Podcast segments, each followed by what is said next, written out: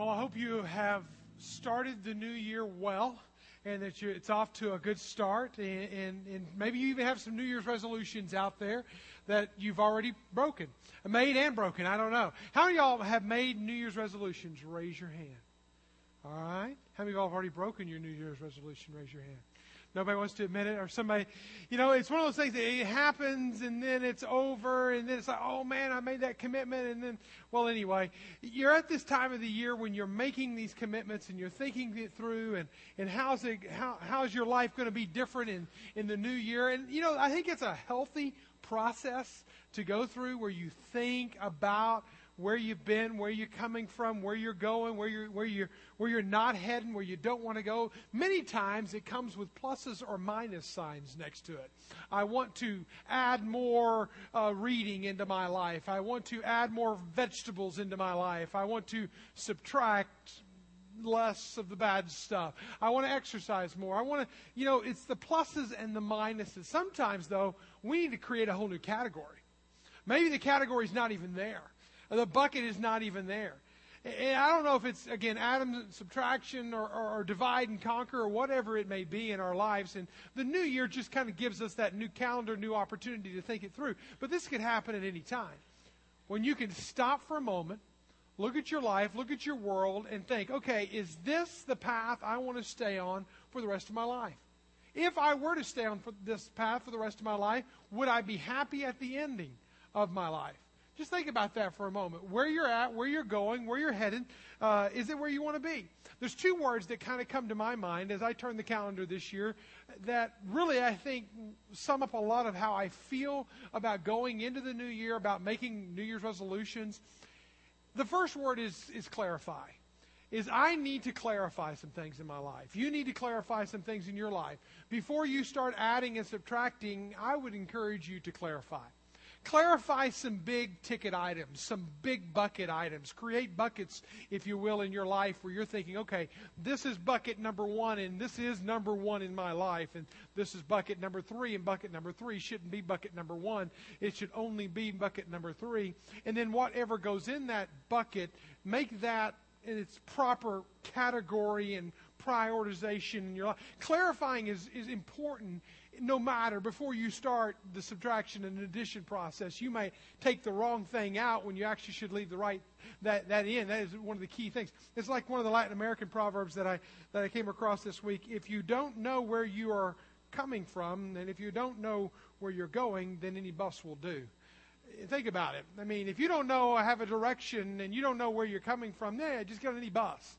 I don't think any of us wants to live a life where you just get on any bus hopefully you're getting on the bus that really is going to the place you want to end up in your life. You will only be able to do that if you do the time, you do the diligence, and you clarify. Clarify, clarify where you're at. Clarify where you're going. Then, number two, simplify. These are just my words. You come up with your own words. But this is what came to me at the first of the year. I need to simplify. If something is in my life that ought not be there, it's not a part of the big clarification moment of my life, then maybe I need to get rid of that. And it's amazing the number of things that we pick up and we gather and we collect along the way through life. Life becomes quite cluttered at times. I don't know about you. Convoluted, confused, crowded. I don't know what kind of word you would put to describe your world, your life.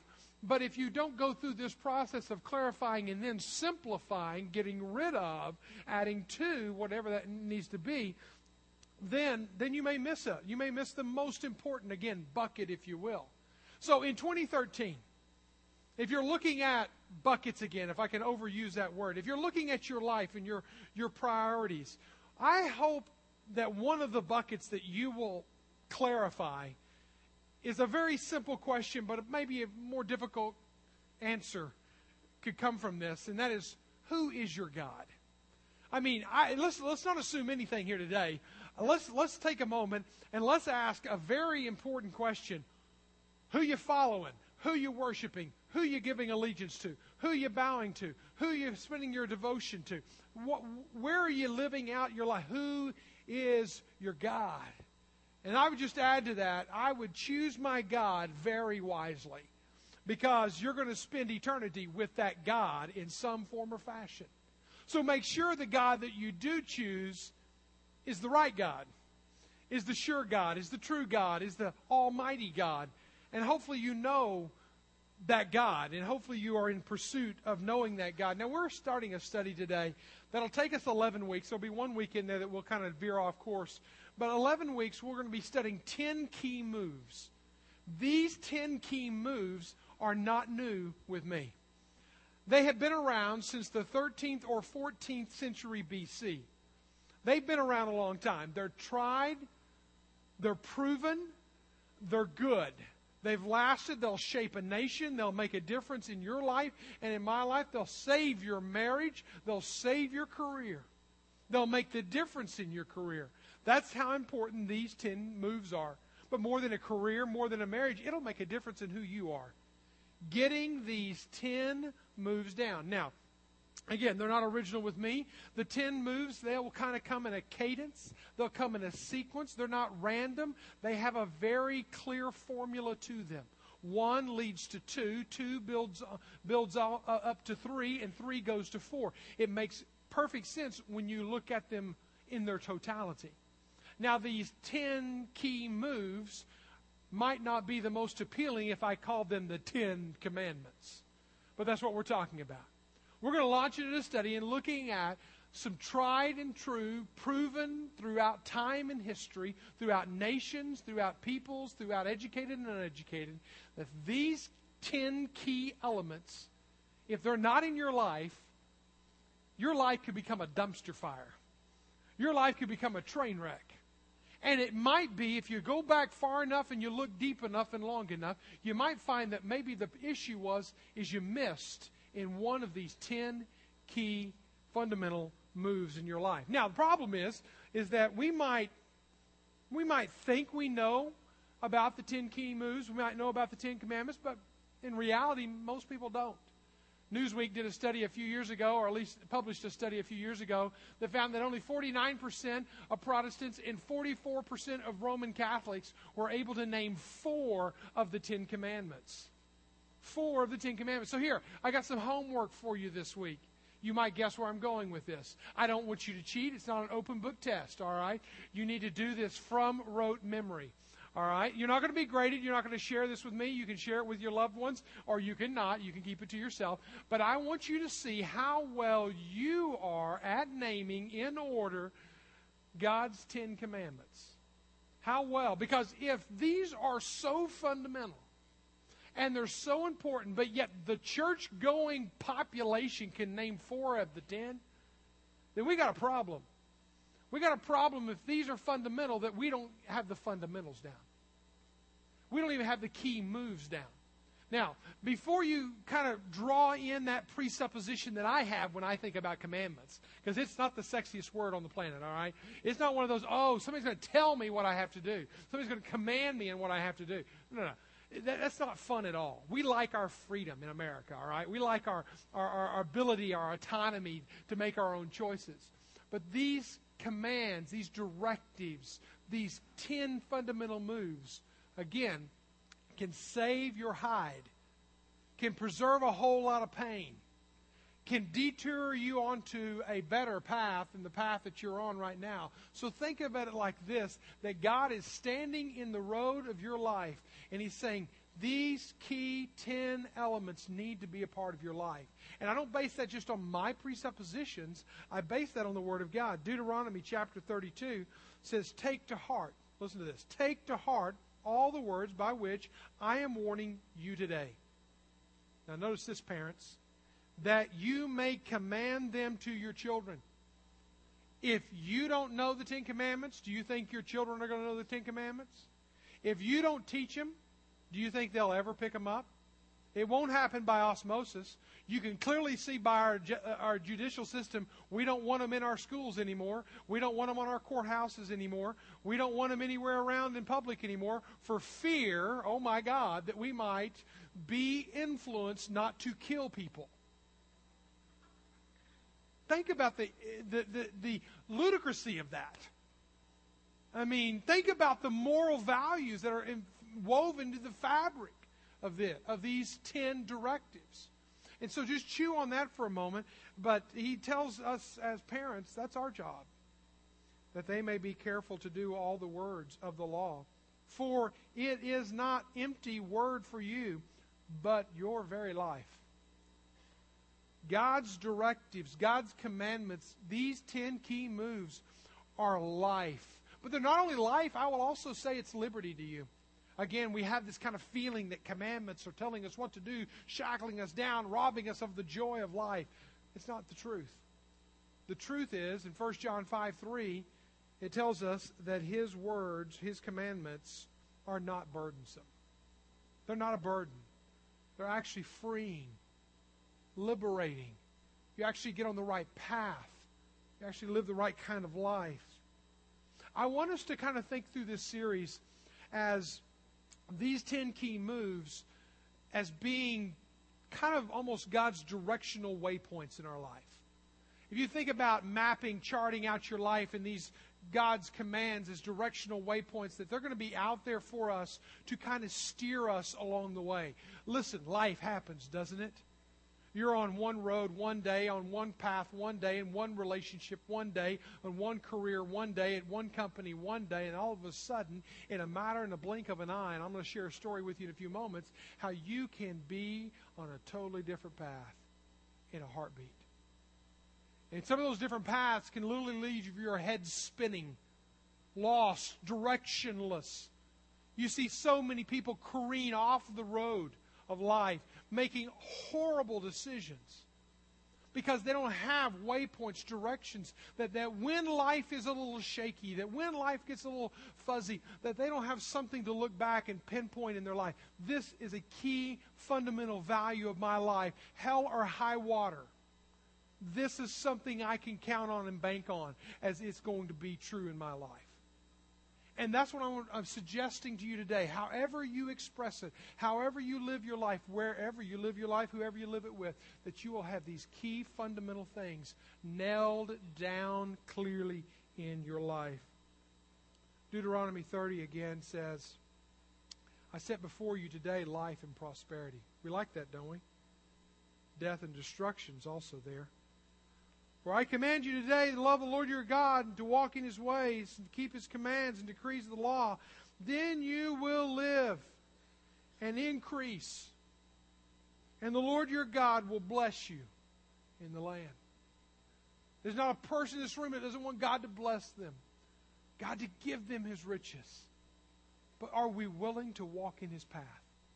Are we willing to follow him as our guide? Now, if you want to break down the Ten Commandments, you can break them down into two major categories, if you will. The first four commandments kind of deal with how we relate to God, the kind of the vertical relationship with God.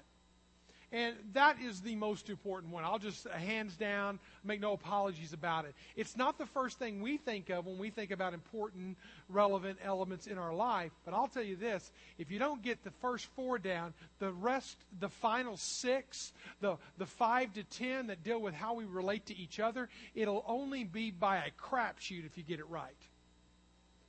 Because in reality, we've got to have the vertical before the horizontal will ever work out. The, the last six deal with how we relate to each other.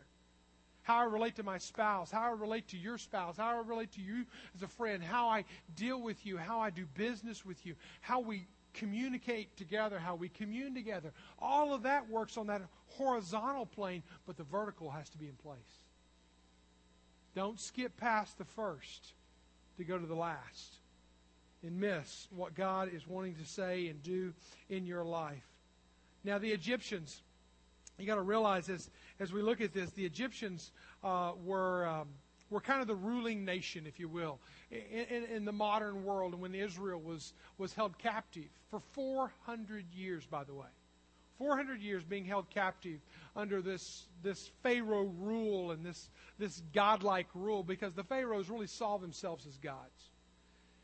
So as they were they were under this kind of rule, they um, they they kind of lived in the system where the pharaohs literally we got our the pyramids of Egypt from this belief that as a pharaoh died, he would be buried in this pyramid, and uh, he would be buried sometimes with his children, with his family. They'd be killed so that they would also go into the afterlife with him, and he would also be buried with his wealth, because his wealth was going to go with him. They believed that they would be uh, as rich and as much as a ruler in the second life if they went prepared as they were in the first life. So they lived in this kind of this kind of belief system out there that they were gods. And now all of a sudden, 400 years of this, year after year after year of the Egyptians being up here and the Hebrews being down here as their slaves, the, the Hebrews now are set free. They're able to go. And they're in between the promised land. They're not in the promised land yet. They haven't seen the land flowing with milk and honey. That's only promised. It's not delivered, okay? It's a promise. It's a hope. It's a dream. It's, they're receiving it in faith, but it's not there. And where they are in the middle is between Egyptian captivity and the promised land. And all they know is that all these gods of the Egyptians. And then all of a sudden, God kind of speaks up and he says this There's only one God. There's only one God. One supreme, one solitary, one sovereign, God of all, God of all the universe. There's not this pantheon of gods. You need to know who this God is. Take your Bibles, find the book of Exodus, chapter 20. Exodus 20 is where we'll uh, look at for the next weeks and months. So these pages hopefully will be a little bit worn in your Bibles, and I want us to follow along as I begin reading in verse 1 of chapter 20. And the God spoke to all these words, saying, I am the Lord your God, who brought you out of the land of Egypt out of the house of slavery. Here's the first command You shall have no other God before me. I am supreme. I am exclusive. I'll not share my fame, my glory, my throne with anybody else. Now, the problem in our day of pluralism and relativism, we don't like that kind of exclusive God. We like the all inclusive God. But you got to realize we don't make up the rules, God makes up the rules. Now, it was funny, 22 years ago when I got married to Lori, she had this funny, lame brain idea that I would be exclusively hers. Can you believe that? What a crazy idea. Of course, I wanted the same of her. But we have no problem with exclusivity in a marriage. We have no problem with exclusivity on a sports team or loyalty to your team, to your company. But somehow, when God wants to be the only God of your life, we have a problem with that. See, we like to call our own shots. We like to bow down to our own things materialism, stuff, dreams, positions, power, prestige, resumes, whatever it is. We kind of create this own God out there in this world. And we'll talk more about that next week. But I want us to just establish number one thing that God puts out there on the table, and He doesn't leave any room for, uh, for ambiguity, is that there is one God, and I am that God. Am I going to be your God? Or am I not? Puts it out there. Now, again, we don't necessarily like that kind of God. We like the grandfather God. You know the grandfather, maybe you had one like mine, who had always had money and candy in his pocket, gum in his pocket, never could say no, never spanked you, never grounded you, was always the, the loving yes man. All right? And that's the kind of grandfather God that we like to have. Now, what I call that is one of the four expressions of common views of God out there is the mush God. All right? Now, this mush God, if you will, is nameless, genderless, convictionless God. He, she, or it can be invited and is a great guest at any ribbon cutting ceremony of any new business that opens in town, at some invocation by somebody who might say a prayer up to a God. And that's about it. But pretty much, other than that, he has no convictions. He's kind of mush. He's kind of milk toast. This is the way one writer put it. The mush God has no theology to speak of, being a cream of wheat divinity. The mush God has no particular credo, no tenets of the faith, nothing that would make it difficult for a believer and unbeliever to alike. You can even invoke him to start a hooker convention, and he, she, or it won't be offended. Now, I didn't write it, I just read it, okay? But I think that idea of this kind of soft, weak kneed, milk toast kind of God is a real popular view of God today. Beware. That's not the God of the universe. Number two is the mean God. I, I, as much as I don't like the mush God, I don't like the mean God. The mean God is the is the, the polar opposite. It's the strong fisted, mean, scarl on his face, never smiles God, never lets you enjoy life God. That's the kind of the image that some Christians or some followers like to put out there about God. In fact, I saw a bumper sticker on a car one day, and I wanted to do vandalism to the car, but I didn't. It just said, Beware of God. Now, maybe the person who was driving that car and said that, you know, maybe they had good motives. But I tell you, my first thought was that I needed to run and hide because God's about to zap me. And that's not the image, that's not the biblical view of God. And we'll see a true balanced picture of God in, in, a moment. But also, let me tell you about the meaningless God. There's a meaningless God out there. That's the kind of the mesh between the two, the, the, the mush God and the mean God. It's a cross between the two. Now, some in this room may actually believe in the meaningless God. Because they'll come on Sunday and they'll throw a few bucks in the plate when it comes by, and they'll throw up a Hail Mary or a Lord's Prayer every now and then. But, but really, day to day, week to week, jobs, all that kind of stuff. That's mine, God. I've got that figured out. I'm going to do it my way. I'm not going to consult you. That's kind of like the toy God. You bring him down when you need some help and you put him back on the shelf when you don't need him anymore. That's a meaningless God. I want to introduce you to, if you don't know him already, because he's very clear and the people of Israel very well knew him experientially. I want to introduce you to the majestic, merciful, all powerful, mighty God. And that's the God. That's the God of this book that I hold in my hand. That's the God that I am in a lifetime pursuit of wanting to know and wanting to be like and wanting to experience and wanting to please and wanting His blessings on me. That's the God I, I want to know. Again, let's go back to the history of the text that we're looking at, though we're not reading very much from there because it makes it very clear. No other gods before me. I'm the one and only God. Don't need much definition to that. But who is this God? See, these commands that came down from God, they have a history. There's a context to them. Anytime you got to understand the context behind it. So the context is is that these people remember have been captive for 400 years, generation after generation. And now they're in a situation where they are on the edge of freedom and promise and opportunity. And the God of the universe has delivered them. And the beauty of that is, is that we get to know God in a very powerful way when we walk with Him as the people of Hebrew uh, model for us, the Hebrew people model for us. I want to give you, just based on the people of Israel, three reasons why you need to stop. Stop wondering, stop looking, and start chasing after the one and only true God. Stop making God in your own image. Stop dumbing him down. Stop making him a mean, evil God. And understand him in the light of what we see here in Scripture. One, I want you to see him as our merciful Savior. You got to go back again and remember that the people of Israel being in captivity 400 years, how many times are going to say that? But realize that they had lived with this evil tyrant pharaohs, one after another, beating them down. And so in chapter 2 of Exodus, you find this statement being, uh, being prayed out to God and God responding. The people of Israel groaned because of their slavery. They cried out for help. Their cry for rescue for, from slavery came up to God, and God heard the groaning. And he remembered his covenant with Abraham and Isaac and Jacob.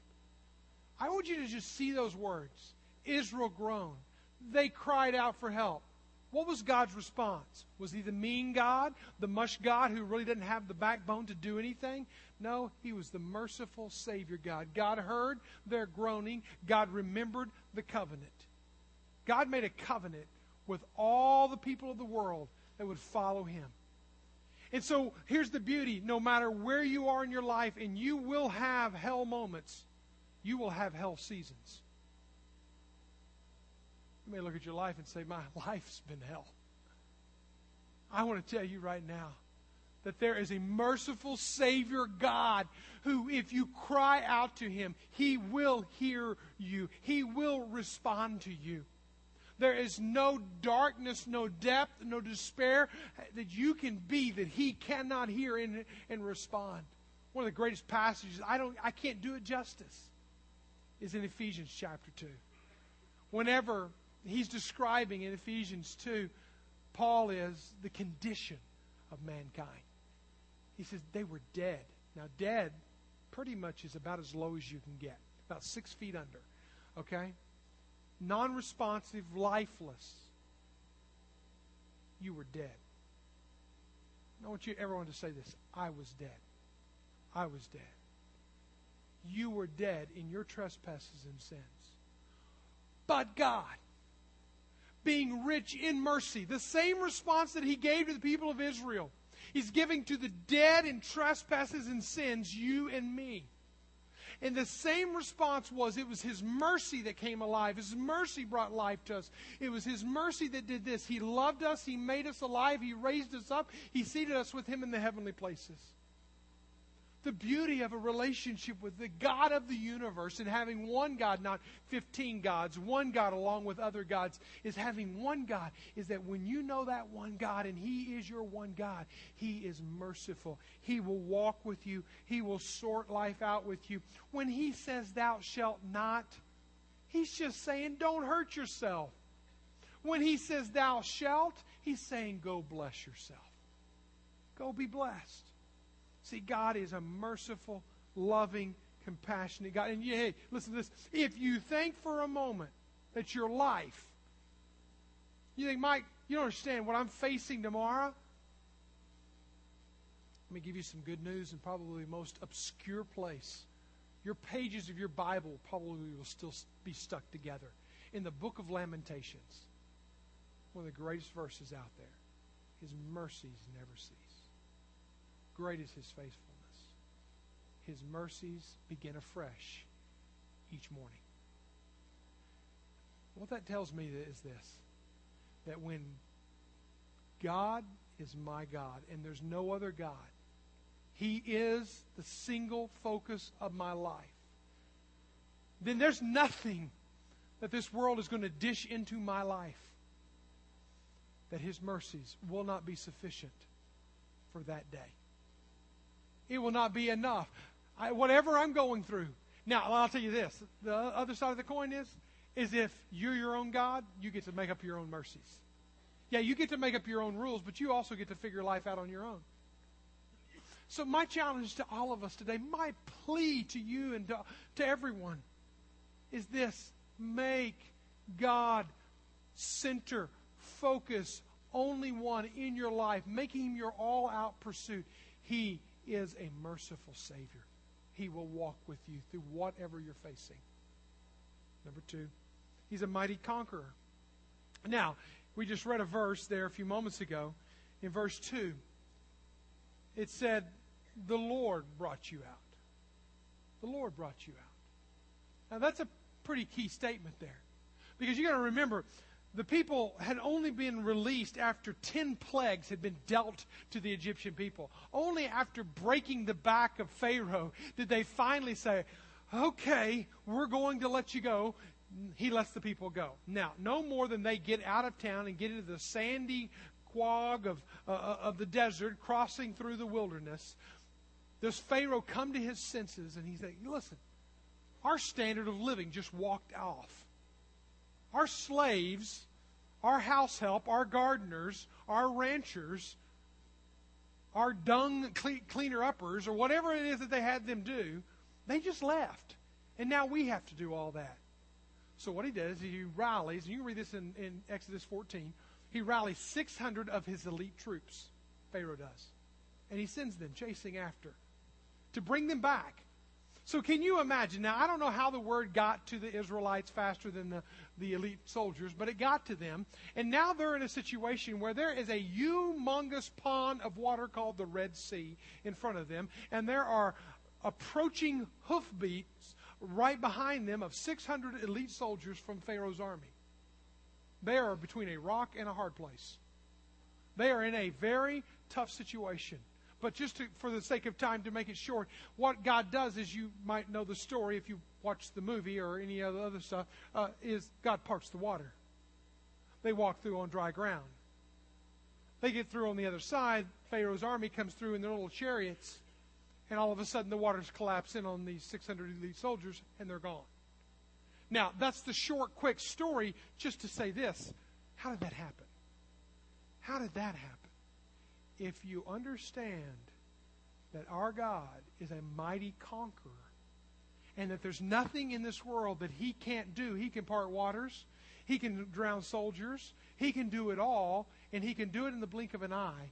And that's the God that you and I should be bowing our life to, then let's man up and let's do that.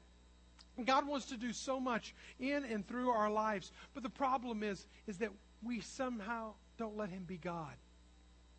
But for some of y'all today, I want, to, I want you to ask yourself the question What has God brought me through this year? What has He done in my life? Think back the past 12 months. Think of maybe it's a big thing, maybe it's not a big thing, maybe it was a toxic relationship that you got out of a matter of prayer and renewing your relationship with God, and, and you just knew it wasn't the right thing. It was an unhealthy relationship. Maybe it was out of an addiction. You found freedom. Maybe it was a sickness that you found healing. And maybe it wasn't a healing that you received. Maybe it was that God just saw you through it. And maybe you're still wrestling with it on this side. Maybe it's losing someone you loved, but God carried you through it.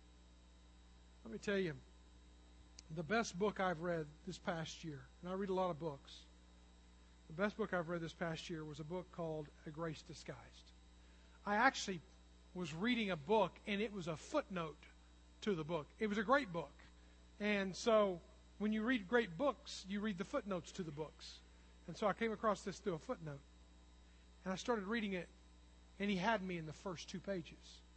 The story is of Jerry himself whenever he is um, in Idaho and he's with his family. His mother Grace is with him, and his, his wife Linda and their four children are, are traveling, uh, enjoying some vacation time together. And it was late one night, and they rounded a corner uh, in some, some area, and all of a sudden a drunk driver hits them. And in a matter of seconds, Jerry's life changes. Completely, completely changes. Three generations die right before his eyes his mother, Grace, his wife, Linda, and their four year old daughter. This book tells the story, the process, the thinking, the years of pain and loss that he went through, that he experienced post that traumatic event in his life.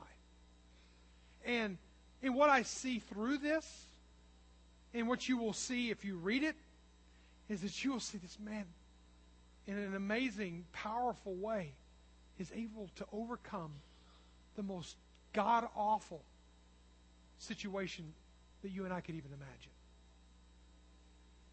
And what you'll find is that his faith in God deepens. And then he becomes a conqueror because God is a conqueror in him. Which brought me to Romans 8 37. When it says, I want you to read it with me, in all these things, read it with me, in all these things, we are more than conquerors. See, if you want to be a conqueror, know the conqueror. The guy who can part the Red Seas and drown the elite soldiers. You want to be a conqueror? Know him who wants to make you a conqueror.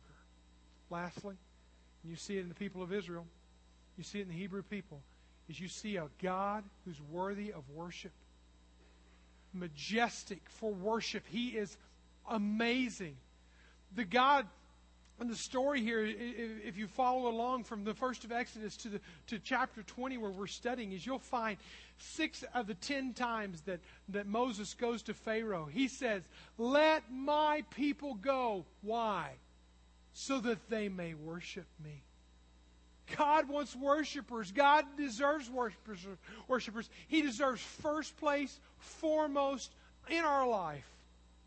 And, and you, we, some of us can't get past commandment number one because because we won't devote our life fully and completely to Him. Making Him first, worshiping Him first. We worship silver, self, sex, position, power, prestige. We worship so many other things. But what, what is truly worthy of worship is the God of the universe and putting Him first and foremost above everything else in our life. I want to give you some challenges before I close today. Think about these challenges with me. If you want to worship God with all your life and all the days of your life, do this. Give God the first day of every week. Just make that commitment. Give God the first part of every day. Give Him 10 minutes, 15 minutes, 20 minutes, 30 minutes, whatever. Get your Bible, get alone, get in a quiet place, seek His face. First part of every day. Give Him the first portion of every dollar. He's worthy of it. It ought not be a debate. I don't know you have to preach a sermon on it. Just do it. Give Him the first consideration in every decision. That's a life putting Him first. The life that He calls us to. What God wants from us is a deep hearted love relationship. Deep love relationship with Him. That's why He sums up the, the first four commandments in one statement, Jesus does, in the New Testament. In Matthew, He says this He says, You shall love the Lord your God with all your heart, with all your soul, with all your mind. Everything. Everything within you. Loving Him, serving Him, giving to Him. Why? Because He's merciful to you. Because He's a mighty conqueror in your life and wants to make you a mighty conqueror in your world. Because He's worthy of your worship. He's worthy. That's enough. So, my challenge this week, my, my challenge right now, is to clarify. Clarify who is your God. Be specific. Break it down. Look at your priorities, your life, your ambitions, what you think about all the time. Who's your God? Then simplify. My challenge spend the next year of your life in a hot hearted pursuit of God. If you don't know Him, get on the track to knowing Him. He's worthy, He's majestic, He's merciful, and He is mighty. Father God, we bow before you. We ask your richest blessings on this moment. That, Lord, we would know you as the worthy, as the awesome, as the all powerful God that you are. In Jesus' name.